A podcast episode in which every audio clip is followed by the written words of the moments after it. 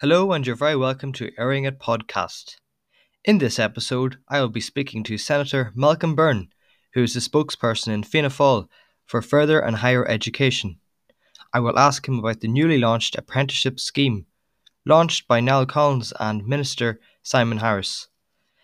I also will ask him about a key aspect to a democratic society in which we live in and how we can play our part by using the right to vote in elections. All this and more coming up next.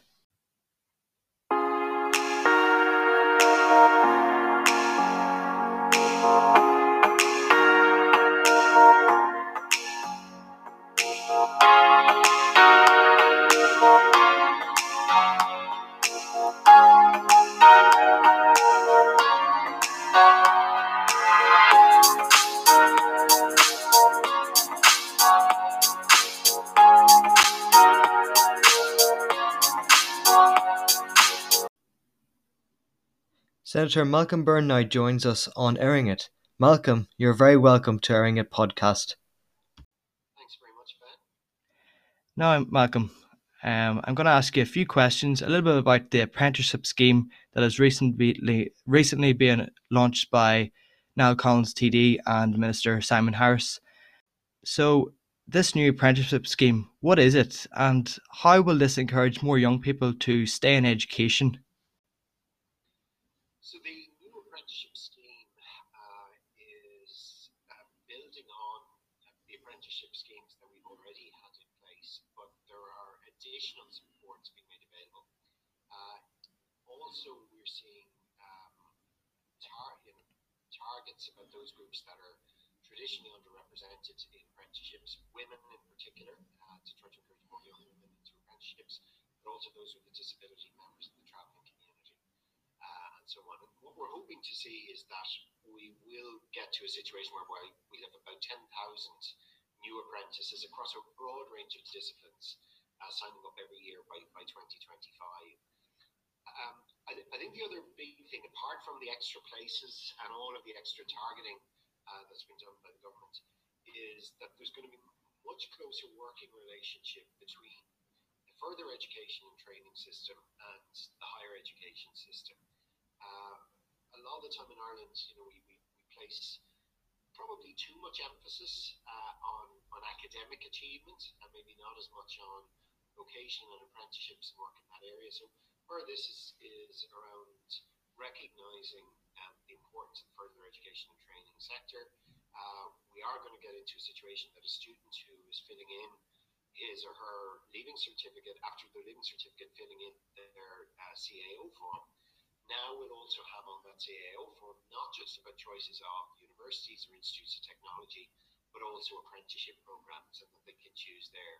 Uh, so it will be seen that, that going on an apprenticeship is of the same value uh, as going to college. Um, the big advantage of apprenticeships generally is you're, you're earning while learning. Uh, so you're on the job, but you, you tend to also have an income uh, coming in as well. Uh, and given the changing nature of work, um, you know, we're going to be dipping in and out of the education and training systems for all of our lives. Uh, technology is changing everything we do so quickly, so we're always going to need to upskill and reskill. Uh, and there's going to be a really important role there for the further education and training sector. Uh, so there is a, you know, the government has launched a new national apprenticeship strategy, but it's actually more than just a document. It's around changing our attitudes to apprenticeships, and making more apprenticeships available and more closely aligning the further and education systems. Thank you, Malcolm. Now, uh, I suppose with the effects of COVID and what appears to be a possibility of a small recession coming afterwards, do you think this apprenticeship scheme will be successful in terms of young people finding employment after COVID? And also, you did mention there the flexibility of I suppose, applying for apprenticeships and university courses as well, because there is a lot of a stigma attached to applying on the CAO. You have to apply to this level eight university course. Um, do you think the apprenticeship scheme will be successful in terms of attracting people who are more practically minded? Yeah. Um, so look, the, the pandemic has, has impacted on everybody. Um, but for young people, I think a really negative impact. Um, young people haven't been able to engage in the rites of passage, you know, of um, 18, 18th birthday parties, 21st birthday parties, the summer leaving cert, and the first year in college, even going on apprenticeships, going out, you know, enjoying what it means to be young. So there's all that social side.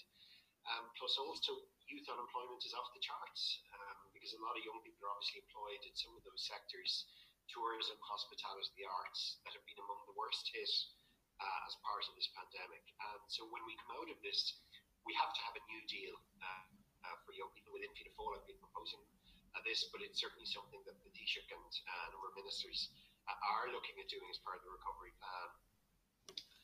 And we're not quite sure, in one sense, how the dust is going to settle coming out of out of this. Um, there is a huge amount of money that has been saved up um, because a lot of people financially haven't been impacted uh, by the pandemic, and if anything, because they haven't been spending money, they've been saving it. So we, we sort of need, if you like, almost a mini boom coming out of this. That that once things start to open up, people start to spend to allow the, the economy to recover. Um, but we also have to make sure that young people are equipped to take the jobs that are going to be available as a result of this. And what COVID has done as well is it's accelerated the pace of technological change. So, you know, the fact that you know we're now using technology to have this conversation. Mm-hmm. Um, more and more people are using, you know, Zoom calls. Grandparents doing Zoom calls with their grandchildren. People are ordering their shopping online. Uh, we have moved, people say we moved to a cashless society.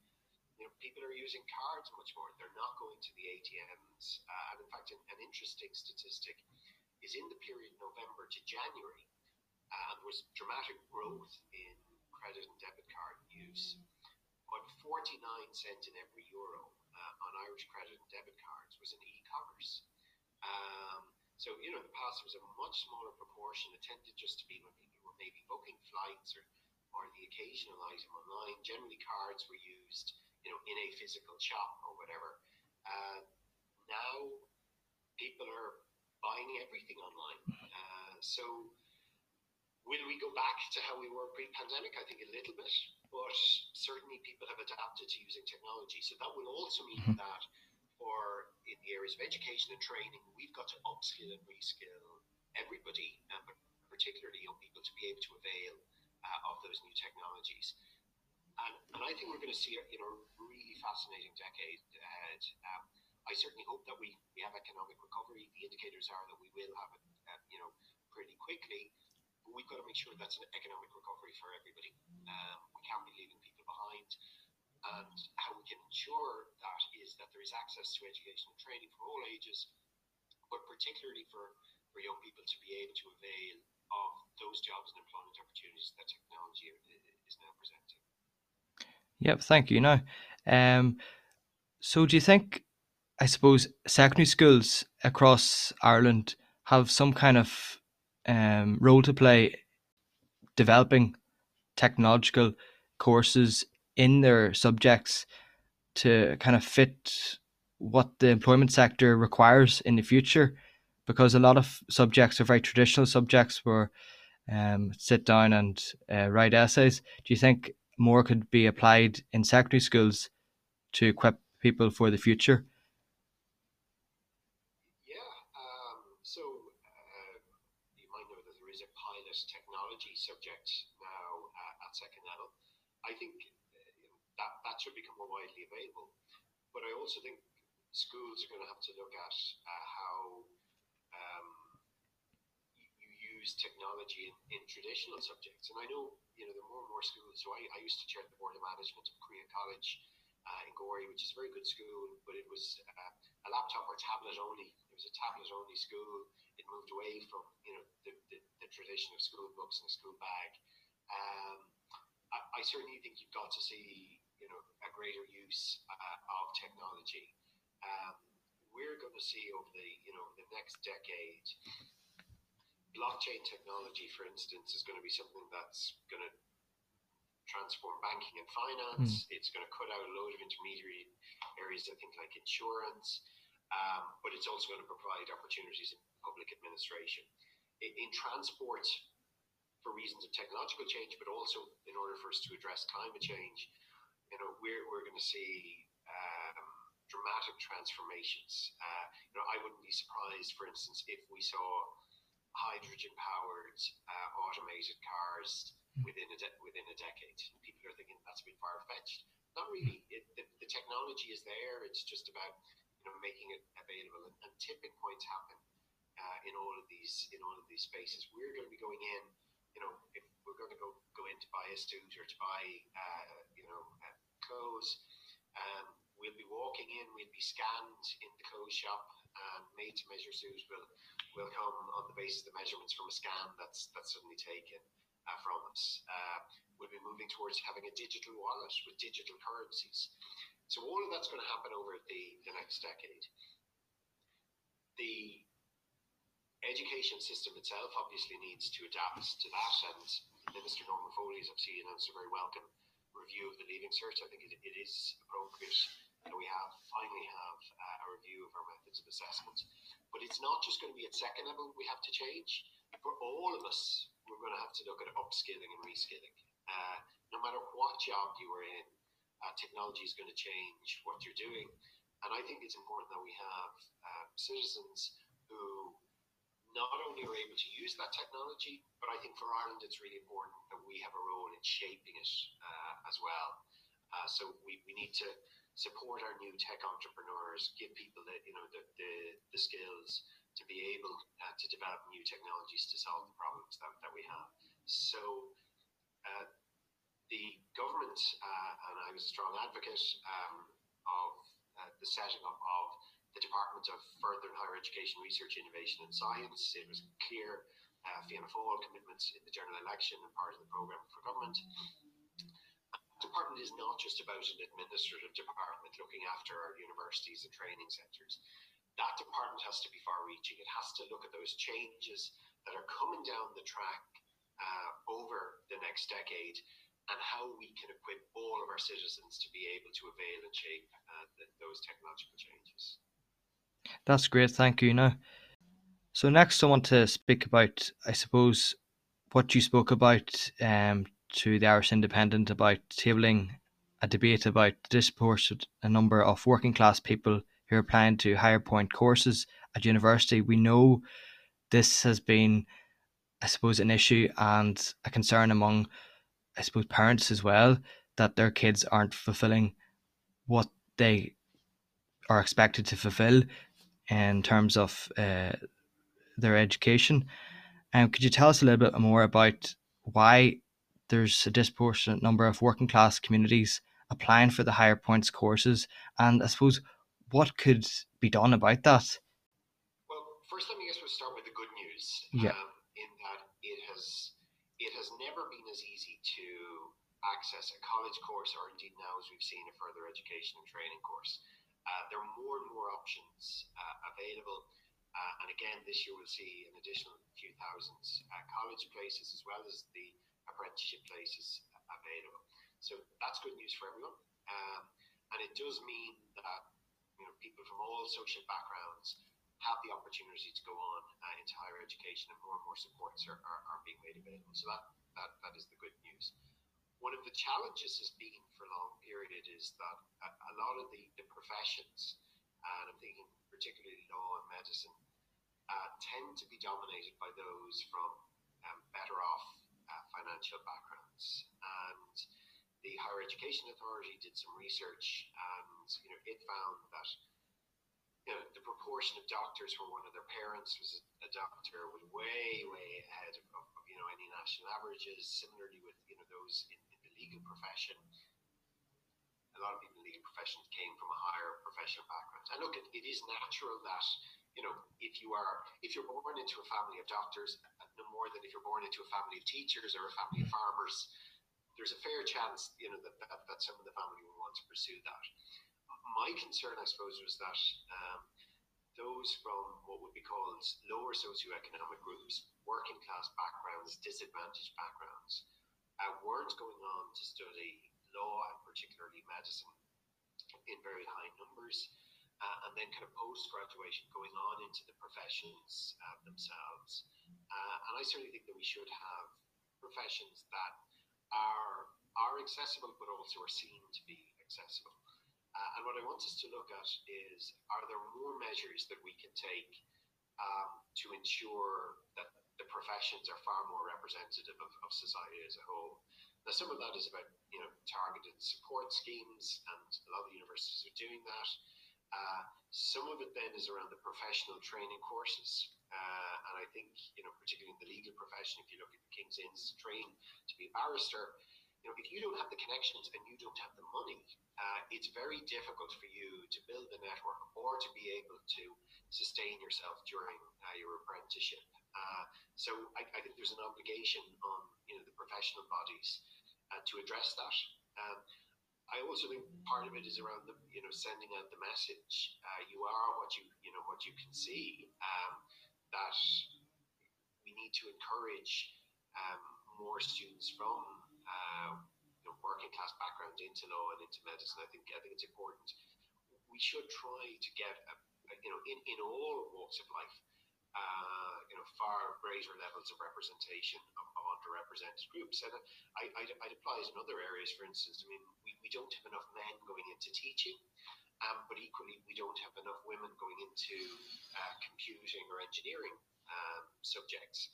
And we've got to look at, you know, what, what are the reasons behind that? Uh, is it about, you know, the way that our education system operates? Is it that the financial supports aren't being made available?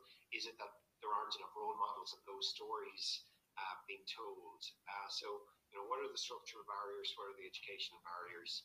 Uh, and specifically looking, obviously, my, my motion before the Seanad is to try specifically looking at the legal and medical professions to see how they can become more open and, more importantly, seem to be more open uh, to those uh, traditionally underrepresented groups. That's great, Malcolm. Now, um, I'm actually going to move on to voting, and I suppose the electrical the electoral system that we are so privileged to be able to take part in uh, particularly young people who are 18 and over.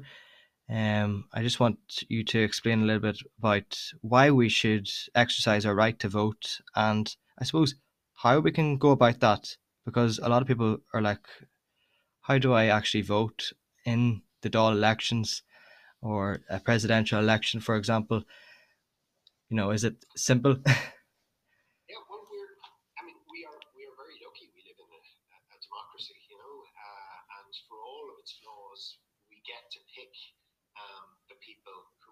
decisions about our lives. And if we're not happy with those people, we can kick them out. And if we are happy, we can put them back in again. Um, you know, a lot, a lot of places don't have that, that opportunity, and we sometimes take that democracy um, for granted. Uh, one thing I'm, I'm, I'm, really proud about in Ireland is our constitution. And some people say, you know, it's, it's, it's outdated and so on. Yeah, it was written 80 years ago, but it was the first constitution in the world uh, that came into effect as a result of a popular vote of the people. So the American Constitution was decided by a lot of older men, you know, in, in, in a room. Uh, you know, in a lot of other countries, uh, the Constitution is just decided by a group of people. In, in our case, yes, uh, it was something De Valera, you know, along with others, wrote, um, but put it to the people in a referendum. The people voted for it. Uh, and it was the first time in the world that a constitution was adopted in that way. And when you look at some of the fundamental rights, you know, things we talk about now, but you know, the right uh, to uh, the right to our democracy, uh, the right to freedom of expression, uh, the right to education, all of those rights that, that, that flow from the Constitution, uh, the right to protest. Um, those were rights that were adopted in Western Europe in the late 1930s.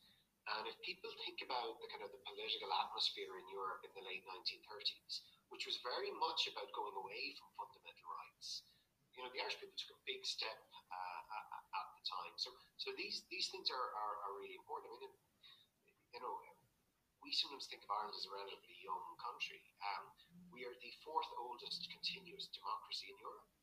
Uh, you know, 50 years ago, a majority of countries in Europe um, were not democracies. Uh, they were they were dictatorships, and I'm not just talking about Central and Eastern Europe. Uh, Greece, Spain, Portugal uh, were not democracies 50 years ago. So you know it, it's a, it's a fragile thing. The main reason why I say you know to speak to vote is is it's not the only element of taking part in a democracy, uh, but it's it's one of the most fundamental. Um, uh, in a representative democracy, we get to choose who it is that makes decisions on our behalf. So whether that's about housing or education or health, uh, or big issues like climate change or human rights or foreign policy, uh, we get to pick the people who make those uh, those decisions, and, and that's that's still a, really important right uh, that, that, that we should cherish. Um, we're also pushing this country. Obviously, we have we have a referenda on uh, on big issues, so we get as as uh, as a populace to make the decision there. Um, for those, it's a very simple process to uh, to register. At the moment, you register with your local authority. Uh, so you know if you have any, just go to your city or county council and say, look, I, if you're not on the voting register already, uh, just fill in the form and, and, get it in and get yourself added to the register. Uh, the government is bringing forward a new electoral commission which is going to oversee elections and it's going to look at trying to reform that whole process about how we register uh, to vote. Uh, but, but also what it's going to do is about, you know, run information campaigns around voting and, and that process. So that, by, hopefully by the time of the next general election, that electoral commission will be up and running. Yep, that's great. You see, some of the issues that were brought to me back at uh, university in Maynooth now, that people who wanted to vote in referendums and presidential elections they weren't resident in their home county at the time and they weren't at home. They might have been living, say, in Mayo or Donegal, and you know that long commute back home that was an issue for them. Um, thankfully, I was able to register with that local authority, but a lot of people didn't vote simply because they didn't know how to go around about that. Do you think a reform could be introduced there to allow people wherever they're studying um, to vote in that local authority? Yeah, well, in, in, you can. You can register with one local authority. So if you were studying with you could go to Kildare County Council uh, and register where you're living there. I, I certainly think we need to look at uh, reforming our postal voting system uh, to make it easier that if people are away from their home address on a particular date, um, you know, we can do it in very limited circumstances if you're away for work. But I think people are away for work or study, uh, or even just if it's a case if you're at a wedding in another part of the country, um, you know, if you want to exercise your franchise, uh, you should be able to do it. Now, we shouldn't make it too easy um, because, you know, we, we, want to ensure that we don't see voter fraud. Um, but if somebody's determined enough to cast their vote, you know, just because they're not at their home address on, on the particular date, uh, we shouldn't deny that. Uh, this is certainly something that the new electoral commission is going to be looking at. Um, I think we should try and facilitate people as much as possible to be able um, to uh, to cast your vote. I mean, every election, and all politicians will tell you that you know they lose what they would call certain votes uh, because people have pre-vote holidays. Hmm. Uh, you know, and uh, lots of people they, they, they may be away in continental Europe um, for a long weekend or week. The, the, you know, while the election is on, they definitely would have voted, but there's no way that they can do so. Thank you. Now, so uh, Senator Malcolm, is there anything that could be said for people under 18 being able to vote. That's a big controversial issue, I suppose, among a lot of people. Um, what do you think there? well, I, I, I support it, uh, and I have supported um, reducing voting age to 16. Uh, young people are interested in politics, uh, maybe not in political structures, but if you talk to young people about issues from climate change to ending direct provision to the cost of car insurance to community youth facilities. Young people are really passionate and interested in, in, in those issues. Uh, and I think that if you do allow 16 and 17 year olds to vote, the main political parties will focus a lot more on issues, uh, I believe, affecting young people. I think the uh, the Irish Second Level Students Union showed, uh, you know, how young people around the whole question of uh, dealing with the Leaving Cert this year and last year, in how young people can take a really engaged role uh, in in our politics. Um, the a number of countries, Brazil, but in a European context, Austria, for instance, for a decade and a half now has allowed 16 and 17 year olds to vote. The the evidence is is that if young people start to vote at that age, they are much more likely to continue voting uh, for the rest of their life. Um, it's been introduced in Scotland for the Scottish independence referendum. Uh, it was in place. It wasn't for the Brexit referendum. Uh, interestingly, the Welsh Senedd uh, they hold elections uh, in May, and for the first time there in Wales, 16-year-olds are going to be allowed to vote. The um, Convention, the Citizens' Assembly here considered the matter as well. They recommended reducing the voting age uh, to 16. Um, and uh, I brought forward legislation to propose that we would uh, do it for the 2024 local and European elections. Um, to allow 16 year olds to vote in the local and European elections only requires a change in the law. Uh, for the general election or for presidential elections or for referenda, we, we will have to have a referendum to do that. But I think that if we try it in 2024 for the local European elections, that, that could be a good start. Thank you. Now, could you just speak briefly about what has, I suppose, inspired you to get into politics, and what would you say to the young people who might be listening, going, "I don't really vote, I don't really have any intentions to vote," or "What would make me vote?" Well, politics. I mean, I got I got involved. I suppose I was interested in things there. I don't come from a political family. Uh, it was by conviction, not conception, that got me involved. Um, but I was really interested in things that are happening in my community and how decisions were made. And my, my parents were quite involved in things in the community as well. And then I also, you know, saw global issues. So, you know, during my teenage years, uh, going into my, my student years, I saw things like the Berlin Wall falling, Central and Eastern Europe escape from the you know the communist shackles, Nelson Mandela being set free. In Ireland, we had the peace process, which led to the Good Friday Agreement, which you know, I know things are not perfect, but I can tell you, you know, the Good Friday Agreement has made things a hell of a lot better on this island uh, than it was beforehand when, when, when, you know, people were killing and maiming each other. Um, so, so politics can make a real difference, and it does make a difference uh, in people's lives. But it's also about, about small things. It's about, you know, uh, how much tax you're paying when you're working, uh, you know, how, how much you have to pay in rent uh, how much you pay um, for car insurance. Um, if you're interested in, you know, the human rights of citizens around you, and we've seen, you know, that around the marriage equality referendum and the abortion referendum, you know, those are decisions that as people, uh, you know, we had a major say and a major input in, into those.